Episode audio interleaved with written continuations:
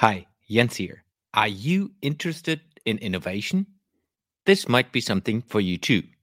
Every Friday, I share the latest innovation articles, ideas, videos, books, podcasts, and more that I discovered during the week in my newsletter, Connect the Dots. If you subscribe, you will receive an email into your inbox every Friday. You can't find the newsletter anywhere else, so you have to subscribe if you want to receive it head over to jensheitland.com, scroll to the bottom of the page, and sign up. But now, let's get started with the podcast.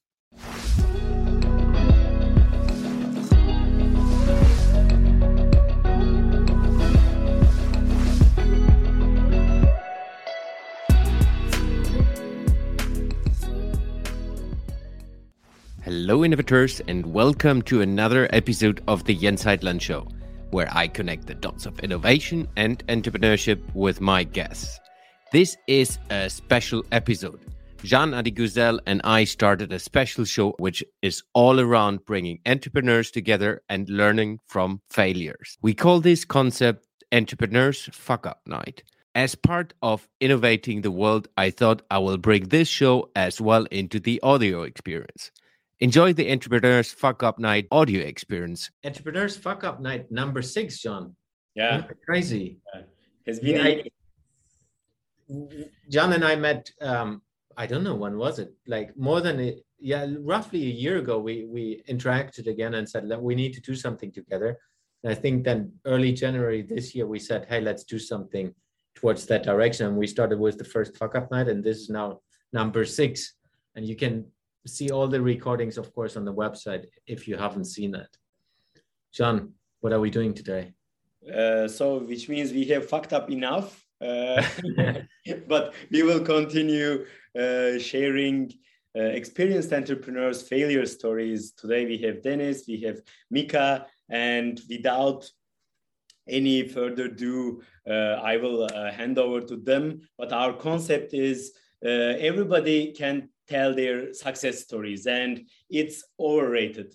What we really learn from is the failures and uh, by this uh, means i would like to thank dennis and mika once more because they are brave enough to share their failure stories and let us learn from their experiences and their failures. So once more thank you guys and uh, yeah maybe you guys starting introducing yourself and we can start with the stories yeah.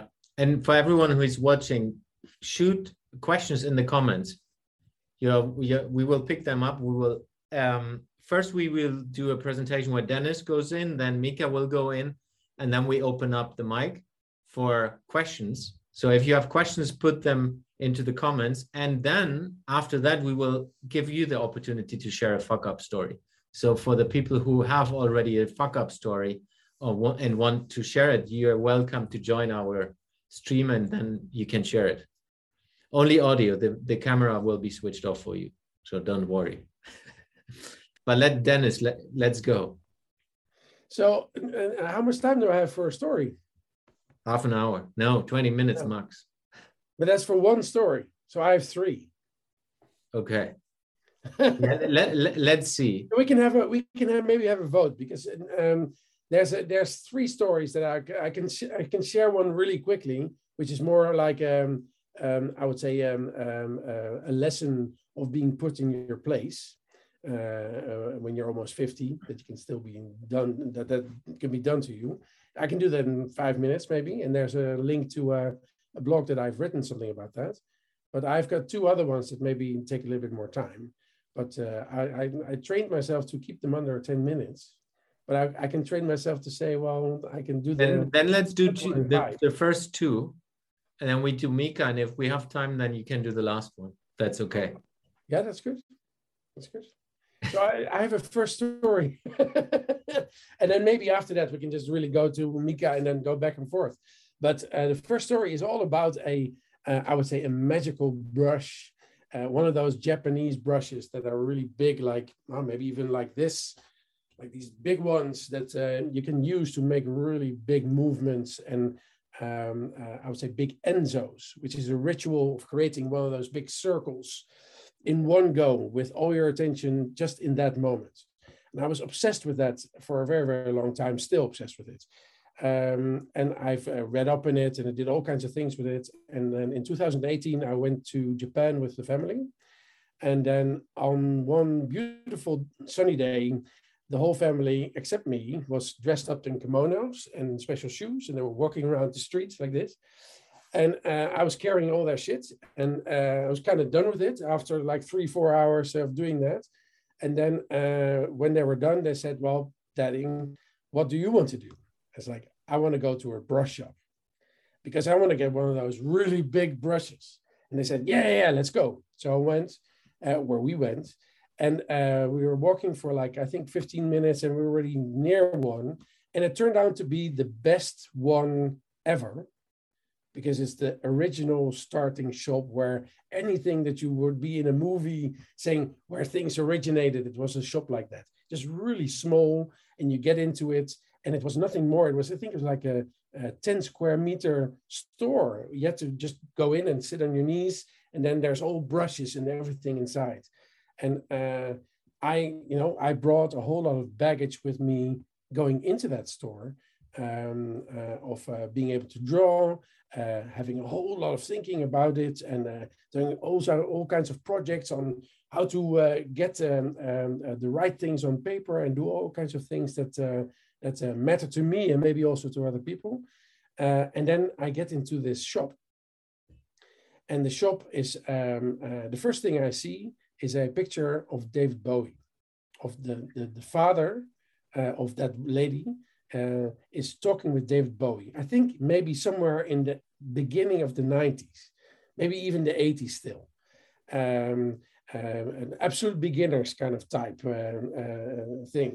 And then um, uh, I was looking at that and it was just truly amazing. I was like, oh, this is amazing. David Bowie was in the shop and I was I was the only one there, but she couldn't talk a single word of English, just Japanese. It's like brush, brush. She could say brush.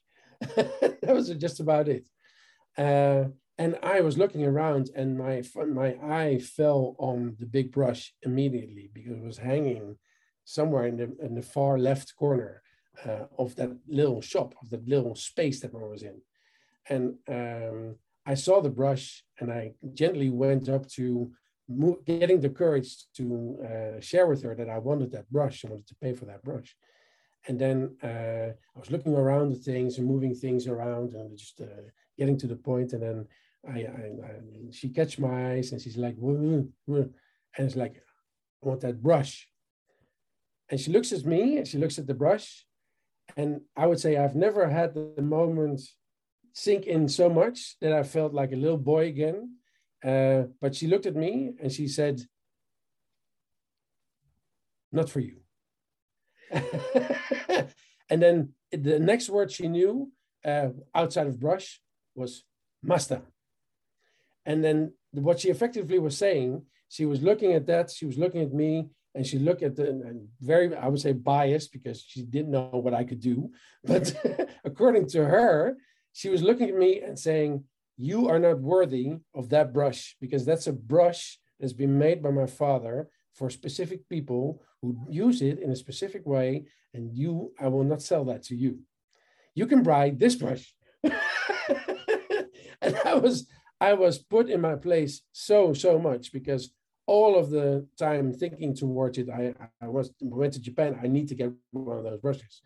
And then when I got out of that, that whole um, uh, that store, um, I would say the, the, the, nasty thing is, is that it, it created a barrier for me that uh, the three brushes that I actually did buy, uh, I bought in 2018. I didn't dare to use them yet because they are uh, uh they are really really nice, and I bought some some crappy ones on the side. Uh, but I'm waiting for that moment that uh, makes me worthy to be able to use them. And I've been trying to set up that space to be able to do that for a very, very long time.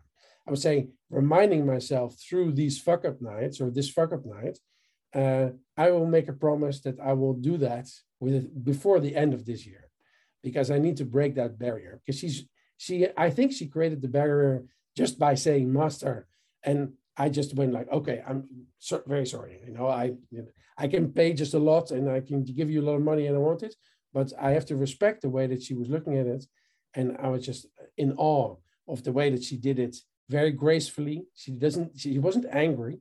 She was uh, not smiling, but it was a perfect not for you. So that was my first fuck up. That uh, was a lesson in humility, and I would say um, uh, the the lesson, the biggest lesson I got out of it, was that you can believe in what you do and what you can do, but uh, you have to listen to the people around you that can uh, keep you grounded uh, about uh, what it is that you can do with others, with in that sense. So, you know, that's the, a story to get us going to to say, well, just a simple person in Kyoto, Japan. I'll share the link, who is very humbling in the way that she looks at you and says, "Okay, you are not ready yet. You need to move on. You need to practice more, become the master." Dennis, can you please share as well what your business is about so that people understand the context? So I, I am an industrial designer from by trade. Uh, I did a I took a very long time actually doing it, uh, finishing that study. Uh, but what I learned was that I was really good at um, uh, being able to um, uh, draw out concepts. Uh, and I created a company with that. So I created a company that ended up being about 20, 25 people at the time um, uh, and just drawing for people, going from thinking to the first ideas on paper, then to concepts, and to uh, any startup that you could actually like. So I would say all of the stuff that has been going on in Holland um, from the beginning, uh, beginnings on, I, you know I've visualized a whole lot of startups uh, in that sense, uh, and I learned that I could sell that in a good way. So uh, uh, learning how to um, be in the moment, listen, translate directly, uh, learn how to visual think your way through a problem. Uh, that's what I learned in, uh, I would say, uh, last 25 years. Um, and referencing back to the lady that has told me that I'm not a master yet, that I'm not worthy of that brush. It's like I can understand that because at the, at the time I called myself self line master, and I don't do that anymore. I call myself line maker because of her. because of her. Yeah, yeah, yeah. nice one. Yeah. Now we have three times Mika. Three times. Yeah. Three times. Hi, everybody. I'm Mika. Uh, I think most of you uh, know me. Um, looking on the uh, the participants list. Uh, actually, uh, uh, what what I wanted to to talk about is um, what, uh, from my opinion, uh, uh, entrepreneurship is and what it is not, and um, what um, it means to to to follow um, a, a, specific way of uh, thinking about things. What I think is um, an entrepreneur, um, you, you, don't become entrepreneur because you want to get rich. You become entrepreneur because you want to follow your own ideas rather than working for someone and follow their ideas. Uh, that's the, the, the very, um, uh, it's very important that to, to, keep this in mind because um, you will uh, face a lot of, of drawbacks of situations where you think, uh, am I on the right way? Uh, and um, uh, only uh, if, if you if you keep in mind uh, that this you are following your own ideas and you keep keep on going you will make it to to anything. It will not mean you will be so successful like Mark Zuckerberg or so, but that's, that's not the point. The point is you are doing what you think is right and not what your boss think is right. And uh, around that, um, uh, my my fuck up stories are uh, far far in the past because uh, actually the the company, uh, Cybercon, which is uh, still our biggest company, was founded by um, my mate Oliver and me in 1996 when the internet just came over to Europe. So um, maybe you remember that uh, uh, not not every household had a, a PC or a computer, and uh, not uh, there were nearly no households which had direct internet access or something like that. Only only uh, some had a 64K uh, over ISDN connection, and internet was slow, and it was uh, very empty uh, compared today. And um, when we started uh, the, the company, we, we thought, okay, uh, uh, we, we both had um, some uh, history in computers and I worked five years earlier, I worked for a computer magazine as an editor and Oliver was a co computer kid himself even 10 years before. So we, we thought, okay, we will uh, consult uh, companies what this internet is all about and what you can do with it. And uh, this was uh, not very successful. Uh, we heard uh, the, the first contacts we made through through relatives. they said, "Okay, yeah, I know there someone is working for this company. You should talk to him." And it doesn't come come out one single order to do consultancy what we heard was, uh, yeah, internet will go away, or um, you can't do any business in this media, things like that. So we thought, okay, we we need to to make up a showcase or create something uh, to, for us in order to to show the our potential customers that we know what we're talking about and uh, something to to give them some some haptic thing what internet could be and then we said, okay, uh, maybe uh, we do e-business. E-business was not, was not coined at this point in time because uh, internet was not about buying. Internet was all about uh, information.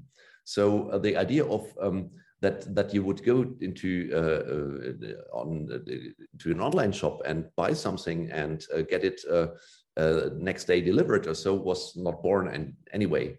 So we thought, okay, internet is very fast. So we need to pick up something which which shows our potential customers that uh, from the the order to delivery, uh, it should be very very fast. So we we we thought, okay, maybe it could be pizza delivery, because uh, the customers expect after um, saying I, I, want a pizza that it is there in within half an hour or so.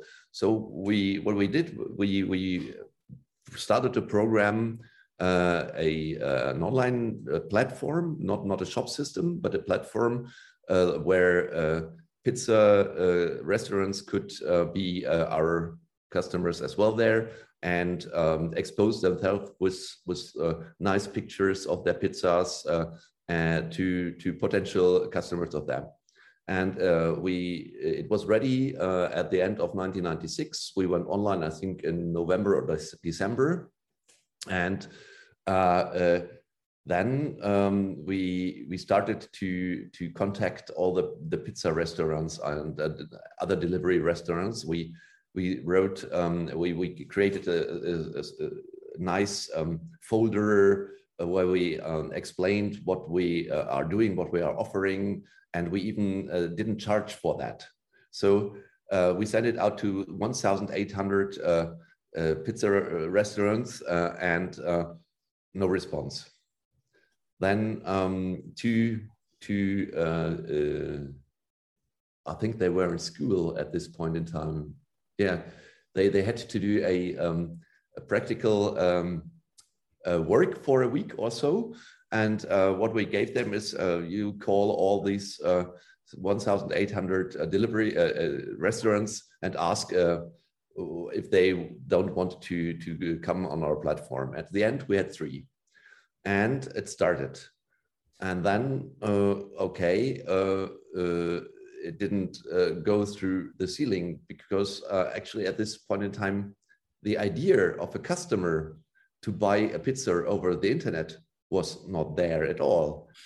So, but uh, actually, uh, 1996, uh, end of 1996, Pizza Flitzer.de, you can uh, have a look in the Wayback Machine.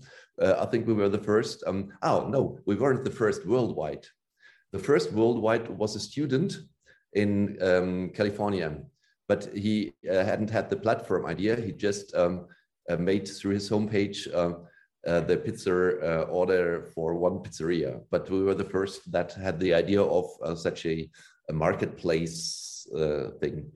Uh, at the end, I think we we shut it off uh, three or so years later because um, it was way too early.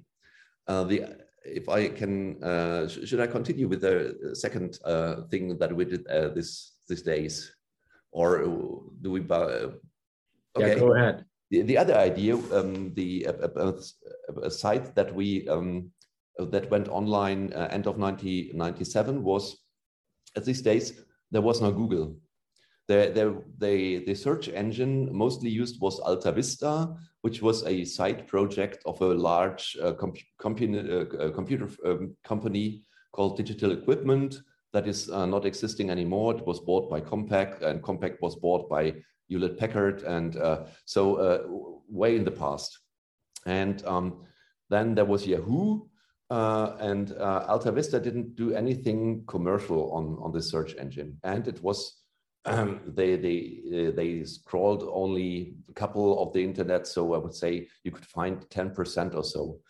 And Yahoo um, did the other way around. They uh, didn't crawl, uh, so they didn't uh, send, send, a spider out to find new information and to collect it, but um, did it editorial way. Uh, and they had the idea, okay, we can sell uh, ad space on Yahoo to have to make it a, a business. And we thought, okay, uh, let us um, connect these uh, two things and uh, create a search engine which uh, gives the the at the end it's like the Google concept, but actually we were online I think six or eight months before Google was online. And uh, because uh, actually at this time, uh, the, the word was very small. We had a, a mailing list, the robots mailing list, and um, they were all people, I think 20, that uh, were in the business of uh, doing uh, spiders in the internet, as well Sergey, they, they were all on this list. On this list was the robots text created. And then there was another um, party, uh, Lycos, um, most of you will remember Lycos because uh, they they lived, I think, until 2003, 4, 5 or so. So uh, it's not so uh, in the past. They just started to um, to uh, to found uh, Lycos, uh, coming from the university, and they were very successful in the US. And because we know each other from this mailing list, they said, "Hey." we we are looking for someone who does uh, the uh, the Europe business for with us together. And we said, oh yeah, uh, sounds good. Uh, let's uh, work together. Let's put uh, everything together. We don't need to have one search engine here for Europe and another in UK in US. So they sent us a, a contract, and they the contract the terms were uh, okay, we, uh, we want you to pay $100,000 and give us 20% of your EBIT, not revenue, EBIT. So uh, from, from, from now to, to see such an offer, it, it was great. We would be millionaires.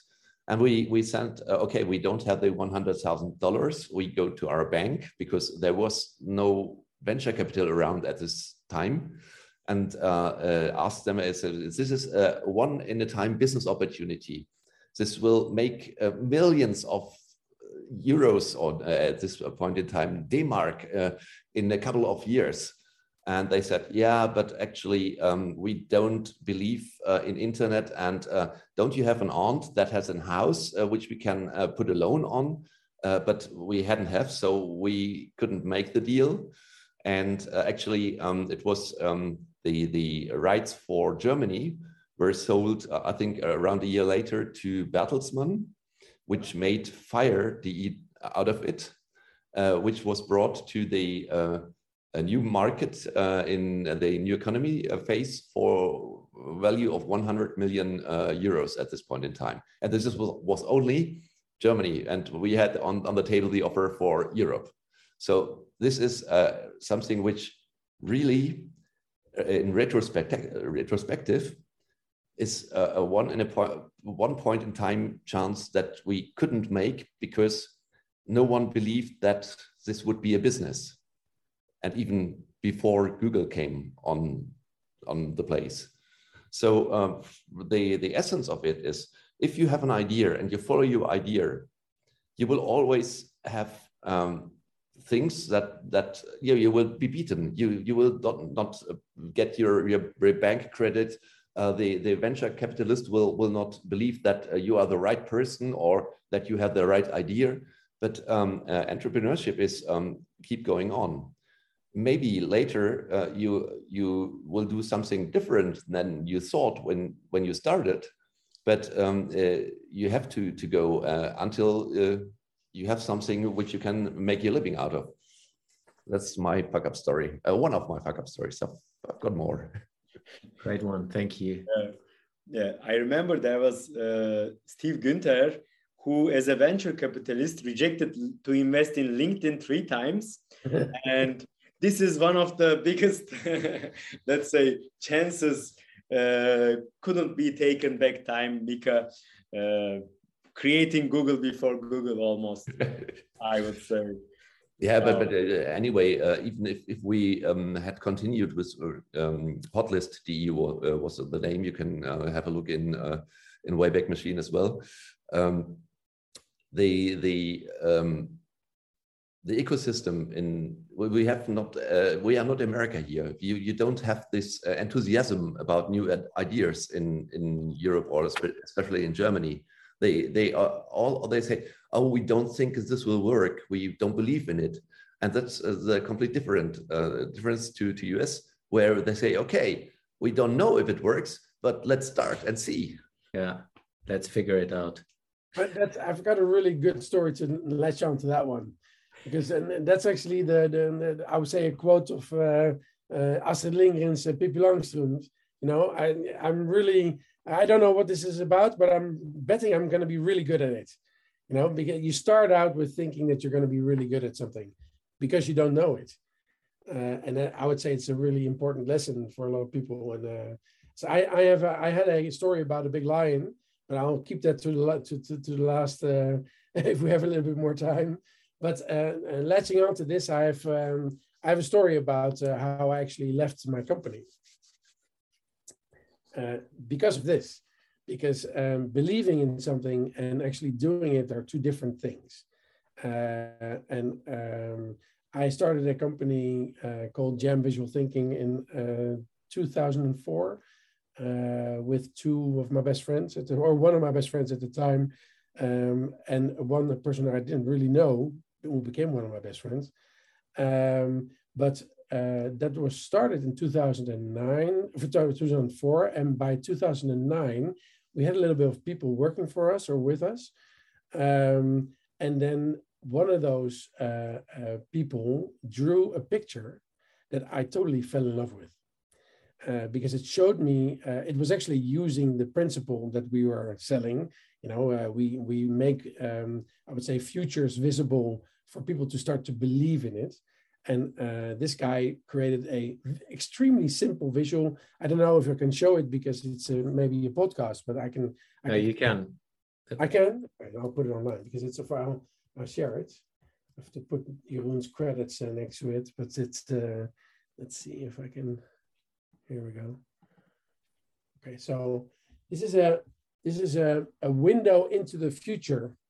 Very simple window, which was made in 2009 um, and it would it was saying it was saying that in 2015 we're going to have this open space where we can um, um, uh, uh, have fun and play with people, lots of energy, lots of respect, creativity, enthusiasm, relax. Uh, it's it's unique, but it's a place where people uh, would consciously or, or, or, consciously go to get rid of blockades and come to some insights um, and to create the stories that will lead you to uh, realize great things. That's what the, what the bottom thing says. Uh, it's a it's a meeting place for creative people, researchers, and business. Um, and I fell in love with this image because it was exactly the combination of what I thought would be the future of our company.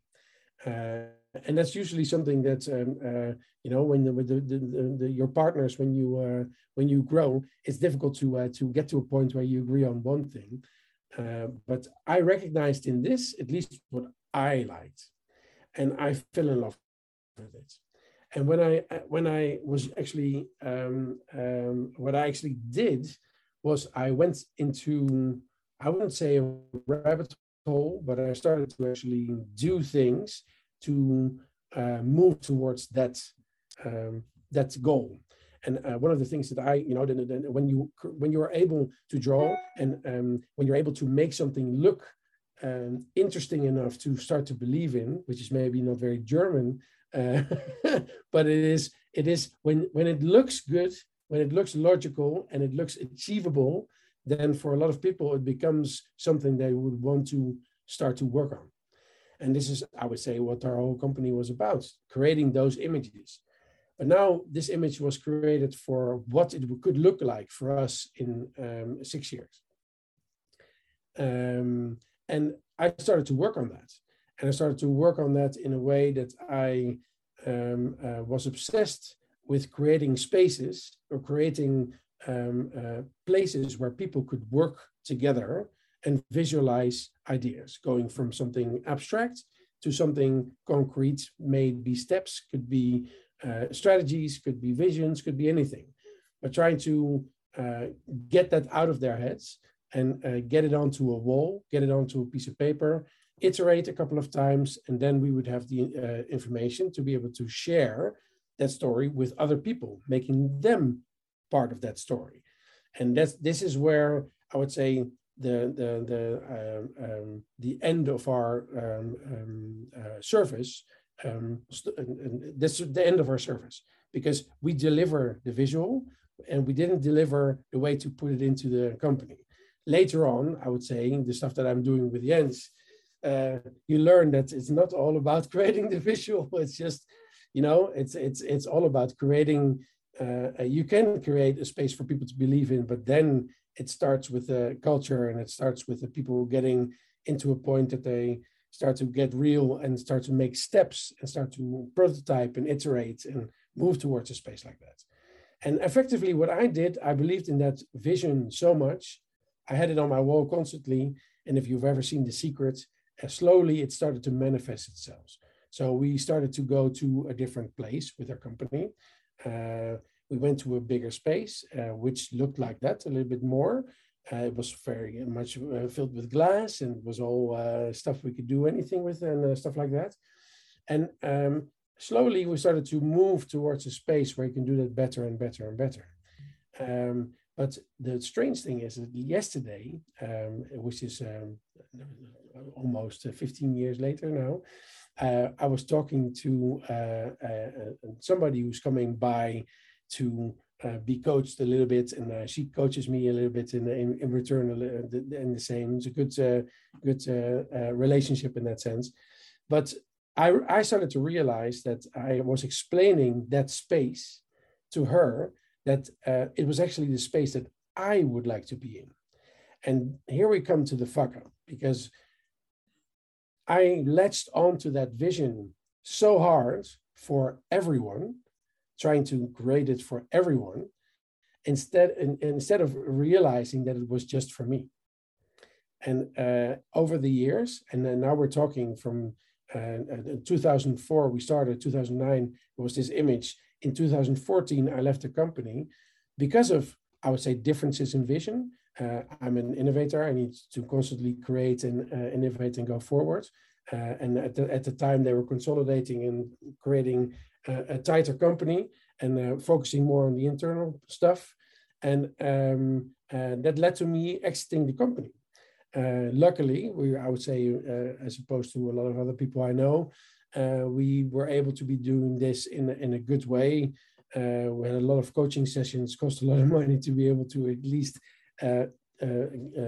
part ways in a civil way and not, not in a nasty way uh, very lucky in that sense. But uh, I would say uh, after that, and this is where it gets into what Mika just said, um, I just started to go down the path that I was already on anyway, because I believed in it so much. Uh, that this was the, the stuff that I needed to do. Uh, the first two years after I sold the company, I started to, I, I doubted myself and needed to go internally and see if it was my fault. Uh, but it wasn't. It was uh, because I was I was on my roads for a very long time. I actually did a thesis on it, uh, literally saying what I was going to do, uh, even a long time before that. Uh, but I, I, was just reminded of the, of the fact that that was a very clear path to me.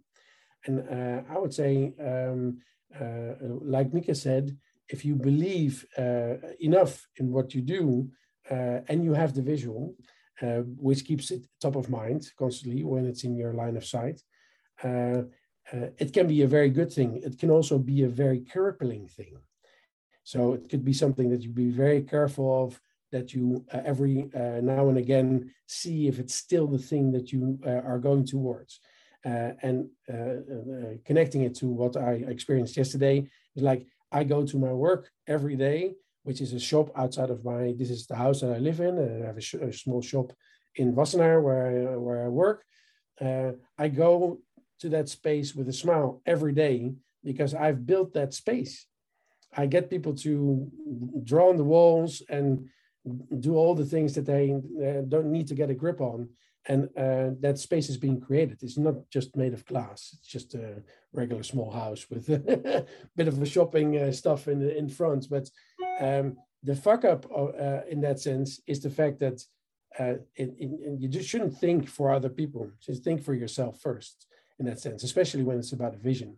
And trying to get it to a point where you align those visions that's where I would say a lot of collaboration comes in, and a whole lot of fuck up stories come after that.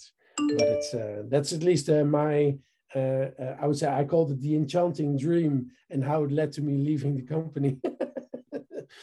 and it's uh, I would say uh, you know if you draw out something that you believe in, just keep believing in it. You'll attract the right people. It's the law of attraction. It's true.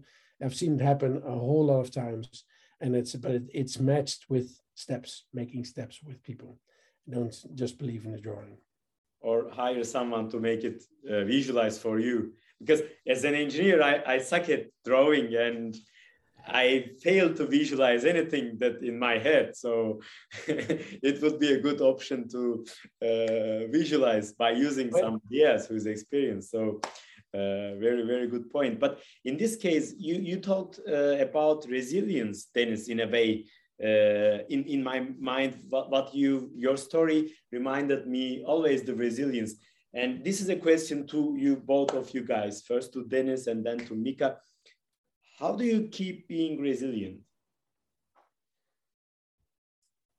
Um, it's, I think it's a difference between being aware of it and being conscious of it because if you if you if you are aware of being that you have to be or conscious of that you have to be resilient it's too difficult. It is something that um, uh, it's easier when you don't think about it and you've created i'm lucky I've, I've done sand sculpting for a very long time where i've learned that when something breaks you don't panic you just fix it right away and you move to a better space.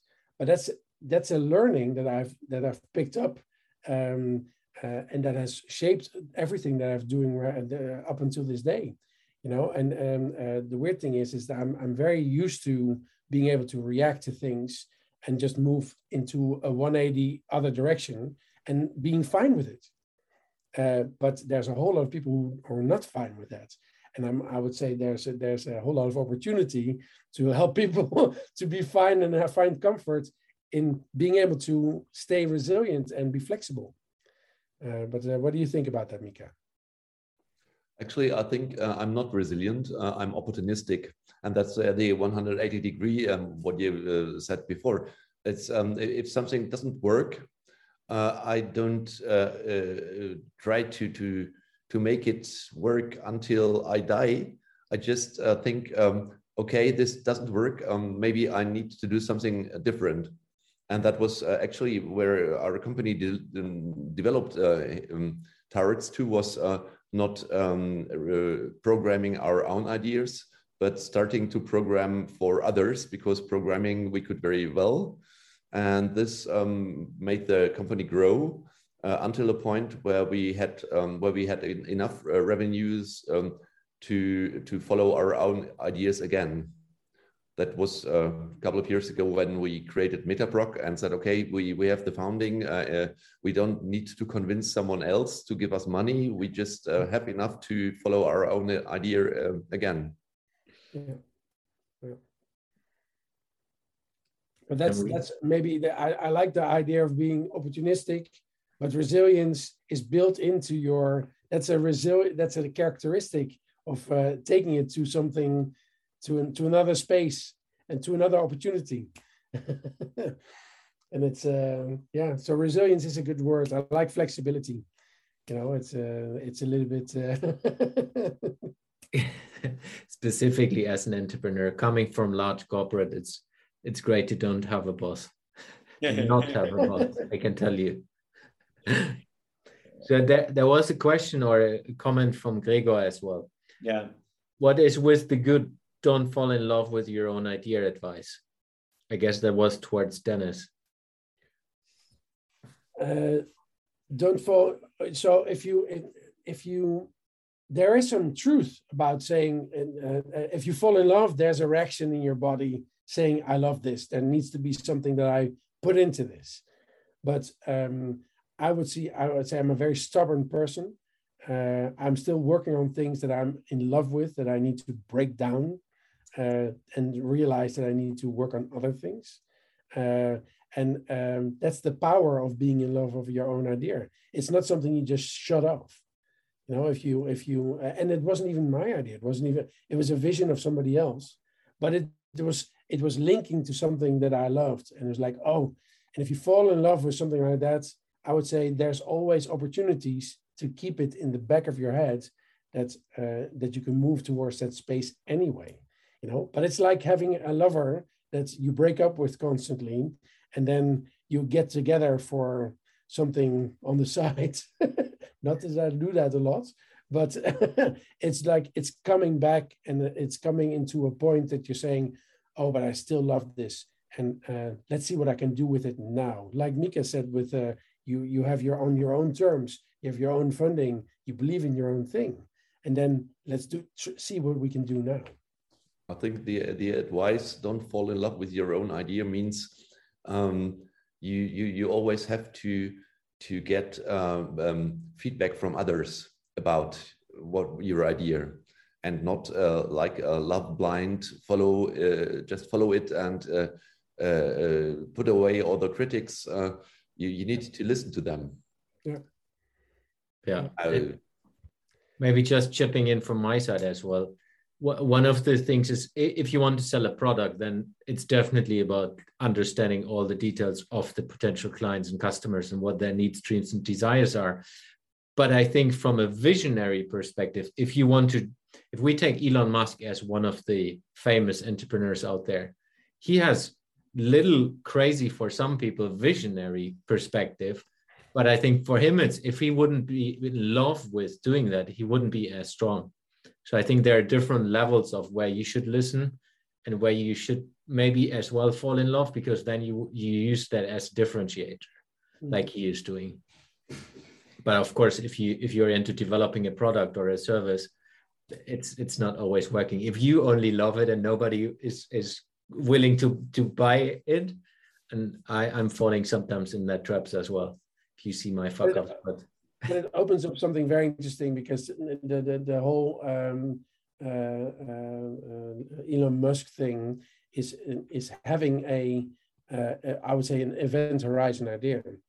Uh, it's it's it's something that lies beyond your ability uh, going to Mars is something that lies beyond anybody's ability. But going for going to Mars, uh, if that fuels your your decisions, that is that is something really strong.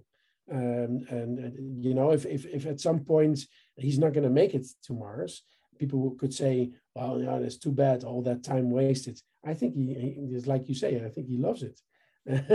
he loves, and he found something that he could literally say, I want to make that happen uh, in my lifetime, and I want to be there. I want to colonize that that planet.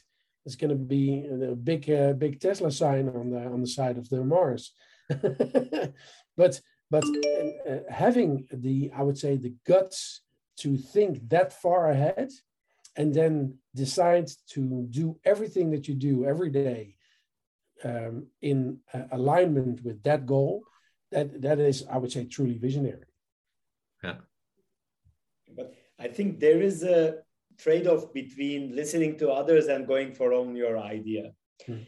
And th- th- that's a difficult balance to keep because in Mika's example, uh, if he hadn't listened to the bank uh, in 1996 and went for the $100,000, then he wouldn't be here right now because he will be in his Bentley driving, I don't know, somewhere else. So there, there is there is a very difficult balance in between when to listen, when not and go for your own idea. And I think uh, it's so difficult to, of course, retrospectively, it's easy to judge, but in, in the moment, it's so difficult to judge. Uh, but Jens, I think, made a good point uh, how to differentiate between when to listen and when not.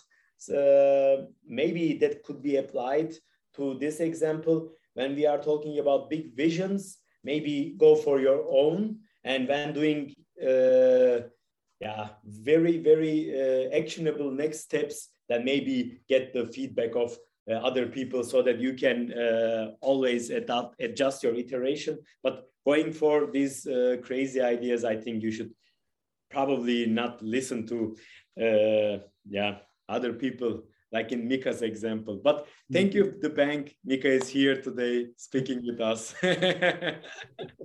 maybe, maybe next time he could finance us. in the other world. Yeah.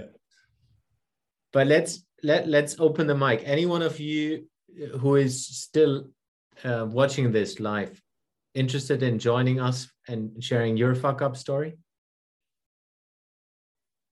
Then just raise your hand, and I can pick you up and drag you into the into the room. Anyone up? We still have 10 minutes.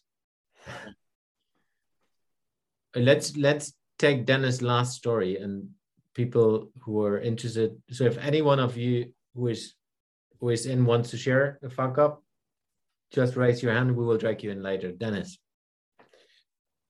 I just want to uh, drop in two more words, which is a match opportunity, which is something that I think is really important into I would say uh, linking into the whole uh, resilience and having people connect over time uh, to uh, to to get all their ideas aligned and work on something together.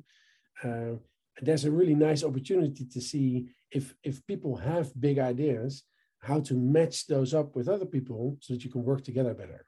But that's a, a good opportunity, and that's a whole rabbit hole that you can dive into match opportunity.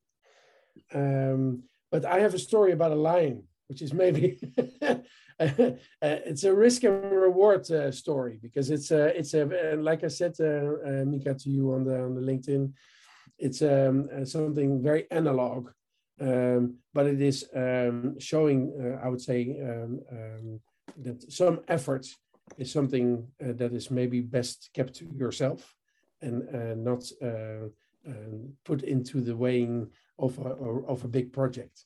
And uh, in that sense, I can I can share one visual again, just really quickly to give some context. Um, I need to enable you. Here you go. Just really quickly. so this is a really big sculpture I made in 2000. So a really big lion. It's like 13 meters high. This is the top is 13 meters. And uh, because because this this looks i would say in my opinion this looks good because of this little hole here. And i would say in sand sculpting this is a term called the cut through. And it's the cut through is something that um, whenever you're on the beach and uh, you try to make one of those holes that connects the hands uh, and you start to make everything until it uh, falls down um, it's a very interesting thing to be able to do because what it does when you make a big sculpture is that it sets uh, things apart. Uh, it makes the the I would say the the sand not look like sand because people don't believe that something like that could stand. That there's a big hole in between a mountain. That idea, the idea of that being so important that people see that, uh, is something that is my personal opinion. so you have to imagine that this is a part of a really big um, um, sculpture. Uh, this was like the, the, the, artist impression I did for that. Uh, about 300,000 people visited this in the 2000s. Um, and when we were creating this, I had a discussion with the owner, the event owner, uh, about creating this hole. And that discussion took me uh, about two or three days to uh, convince him to be able to do that. I said to him, this is going to set everything apart. This is going to take sense opening to the next level. This is going to be this, this is going to be that. Um, and uh, what I, I, I, would say, I was in a very fortunate position because I was uh, standing on the top of a mountain. It was the biggest sculpture, uh, creating the biggest impact. It was uh, seen from miles around. You could uh, uh, really, really see that whole thing work from all, all sides. And because I thought um, at the time it was so important to set it apart, my um, idea was to go through the mountain and do something that no, nobody had done before um, took me and uh, uh, at the time uh, not my partner in my business yet, but he became my partner in my business because of this venture. Um, um, it took took us about uh, I would say uh, two three hours uh, away from the regular scheduled work, which was a hard of a lot, of hard work, to be able to create that that cut through. And when we went through and created a hole, we're so happy because like, oh, and it's gonna, it's looking great, it's looking great. Then you zoom out, you go down, and you didn't see anything. Didn't see, because we were standing on like 30 meters high, creating something that nobody could see, and we were like totally glad that this was, oh, it's really, really good. And um, and then we were down down on the on the ground, and we were looking at it. Oh shit, we cannot see it. Um, and we needed to take away a whole lot of the sides in order to be able to see it uh, uh, and, and to, make, to make the lion really stand out. Um, this was a really stressful time because at the time I'd convinced them that this was going to set everything apart. And I needed to prove that uh, this was going to do that. So I started to hack away at the mountain, start to hack away things that maybe shouldn't have done, uh, been taken away. And then at some point, there was a small, or like one part of the day, if you stand in one space, you could see it. You could see the whole. You could see it, and it truly looked amazing. It was like, I would say it's the best thing that in sand that I ever did. Um, but it wasn't necessary. It was a whole lot of work. It was a whole lot of things that we did um, that we believed in. Um, but in the end, did it really serve the, the, the, the, the, the event? and then uh, right at the time, I think it was a little bit uh, like uh, 30, what was it? This is in 2000, 30 something, 32 or something. Uh, and um, I, I dare, dare to do anything. If I look at it right now, it's like you're stupid if you do that because uh, you're endangering the whole project. These are 300,000 people came to check it out. That hole was a liability it was actually wind going through it, creating all kinds of cracks and difficulties. And like, oh my God, it's so stupid. And it's just for what? For my own idea that this was going to be the best thing that's going to be done. Be done. I'm very lucky, I would say, that it didn't collapse. Um, if you were if you would have stood there and really see and feel what it was about, you would have felt it could not it could not collapse. But for people who were working with me, they were all angry because they were so angry at me because you took so much time away from valuable carving time for so many people uh, through this stupid stunt uh, that you know was it worth it um, i would say from my perspective uh, it was definitely worth it on the side that i worked with uh, a guy on that uh, that sculpture that turned out to be my partner in my business um, I got to see him rise to the occasion, and uh, we got to know each other. I'm really, really good through that. Um, but it's that's like the only thing that came out of it outside of a really nice picture that you see right now, uh, or that you could could have seen. But it's that, that was that was you know the risk reward balance. So how many how much risk do you take to uh, to satisfy your own needs to uh, prove that something is really, really worth it. Maybe in programming, it's the same thing.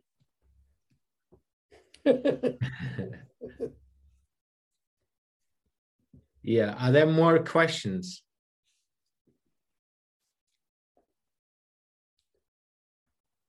Let me check here. Yeah, for those, I, I have already sent in the community which we have built up over the last couple of weeks, which is a Discord community where I bring more and more entrepreneurs in over the different things I'm doing. So if if if you guys are interested, join that uh, Discord community. It's it's lit. Yeah, it's it's like a Slack community. It's not, nothing too different, but there are a couple of very very interesting people in, um, as well some big corporates which you don't see right now. And I will bring in more people over the next couple of months and years. That's one of my big passions. So if you want to stay in contact and get connected to interesting people um, from Hollywood movie producers to like myself, Can and Dennis are already in. You're welcome to join. Co-founders are possible to find there as well, by the way. but there, there's a question how to yeah. How to find the best co-founders.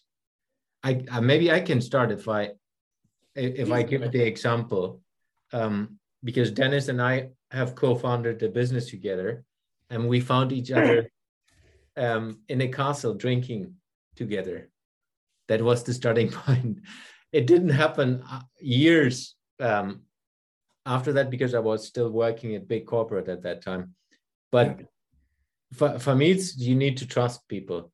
You need to like them, and that's that's the the key part.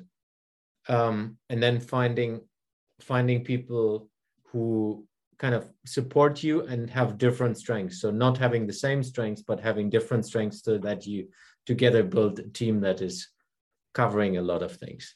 Mm. That's at least my my idea. And then where is a little harder, but I, I always start with friends because that's that's the people I trust most. Sometimes a bit bit harder, but so far it worked with Dennis at least. Easiest, yeah, yeah, yeah. Well, I totally agree, And Have you Mika, any any, any thoughts from you? Pardon me, I'm just joining Discord. That's good. no, any any thoughts on, from you on how to find the best co-founders? Uh, yeah, uh, of course. Um, because uh, uh, the the first uh, company I uh, founded together with the partner uh, went went uh, bankrupt after I think uh, around uh, two or three years. Uh, actually, because uh, we we weren't uh, a, a good so, sort of a team, you know. Um, we had different uh, ideas and we couldn't uh, uh, give the other enough room. So we were constantly fighting about the way to go, and this is very bad. Uh, and uh, the the partner um, uh, Oliver, with which um, with, who I um, founded the Cybercon company, we we met in a discotheque Actually, he was uh, the, the cocktail bar mixer, and I, I, was a customer, a very good customer of him. And then we found out that we have uh, similar interests uh, like mathematics, uh, computers, and uh, that led to a friendship before we actually started to become co-founders. Uh, and that was a very good decision to to um, found with him to, together because we the Cybercon is now 26 years old, and uh, we we had uh, uh, hard times, good times. We had a lot of parties and had sad moments. Um, but the, the the the basic thing is um, that we respect each other. we are not so um, against them yeah so complementary complementary um, uh, but uh, he he i'm more the, the, the type of guy that that uh, has uh, fancy ideas and uh, wants to to yeah. run forward and he's more the guy that says oh well wait a moment let let's uh, first think about the risk and he grounds my my my ideas. So the the match um, or the, the the the we in the middle um, we find the right way to go forward. Yeah. It's it's it's super important because if if we look into social media you only see the nice stuff.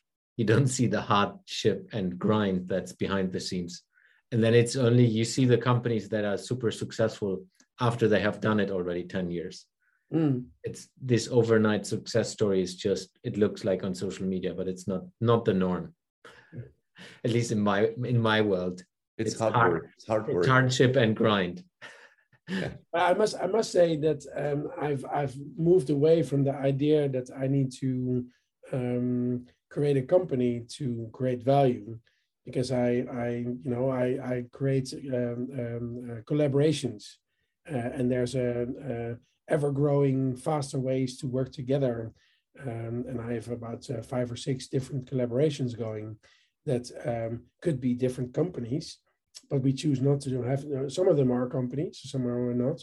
And um, and you know there's faster ways to to uh, uh, experiment and, and be resilient in saying well i i let's try this out and if uh, after three assignments we see that we don't match in that sense and then we take a break and we see what happens after that and then when you have a co- whole company uh, with uh, funding and stuff all around one idea that's a bit difficult. And I would say I'm a bigger fan right now of creating um, uh, quick, uh, um, uh, smart contracted um, uh, collaborations to be able to do anything you want. No, I'm I'm not stuck to anything. I just uh, if I if I want to sell apples tomorrow or sell start to sell, uh, build sand sculptures again, it doesn't really matter just as long as I like the people. And that gets back to what Jens says if you like what you do, then it's no problem. You just need to match with people that do want to do the same thing. Okay. There's one question uh, about could you give an example on smart contract? Ooh. don't get him going on that. I, you know, I've only started to, with that in that sense with the whole NFT thing. So like trying to uh, create a company uh, by um, uh, uh, making the agreements uh, um, uh, put be put online and see how how the chain can help you to create um, uh, I would say a successive way of ownership.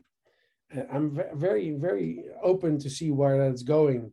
Right now, I don't don't have any uh, um, what is it um, experience with that. outside of the fact that last week I bought my first NFT. Yeah. yeah, yeah maybe just giving a little bit of background so we're working um, with a couple of people together who are deeply into that and and we see the opportunities that you can use smart contracts from a blockchain perspective for as well building companies and splitting the company value up in different ways than you ever have been able yeah. before and that's that's something we're prototyping right now with with one of the podcast guest groups which is as well in the discord yeah it's going fast. It's going so fast. Yeah. And that's that's different from where we cut where we've come where we come from.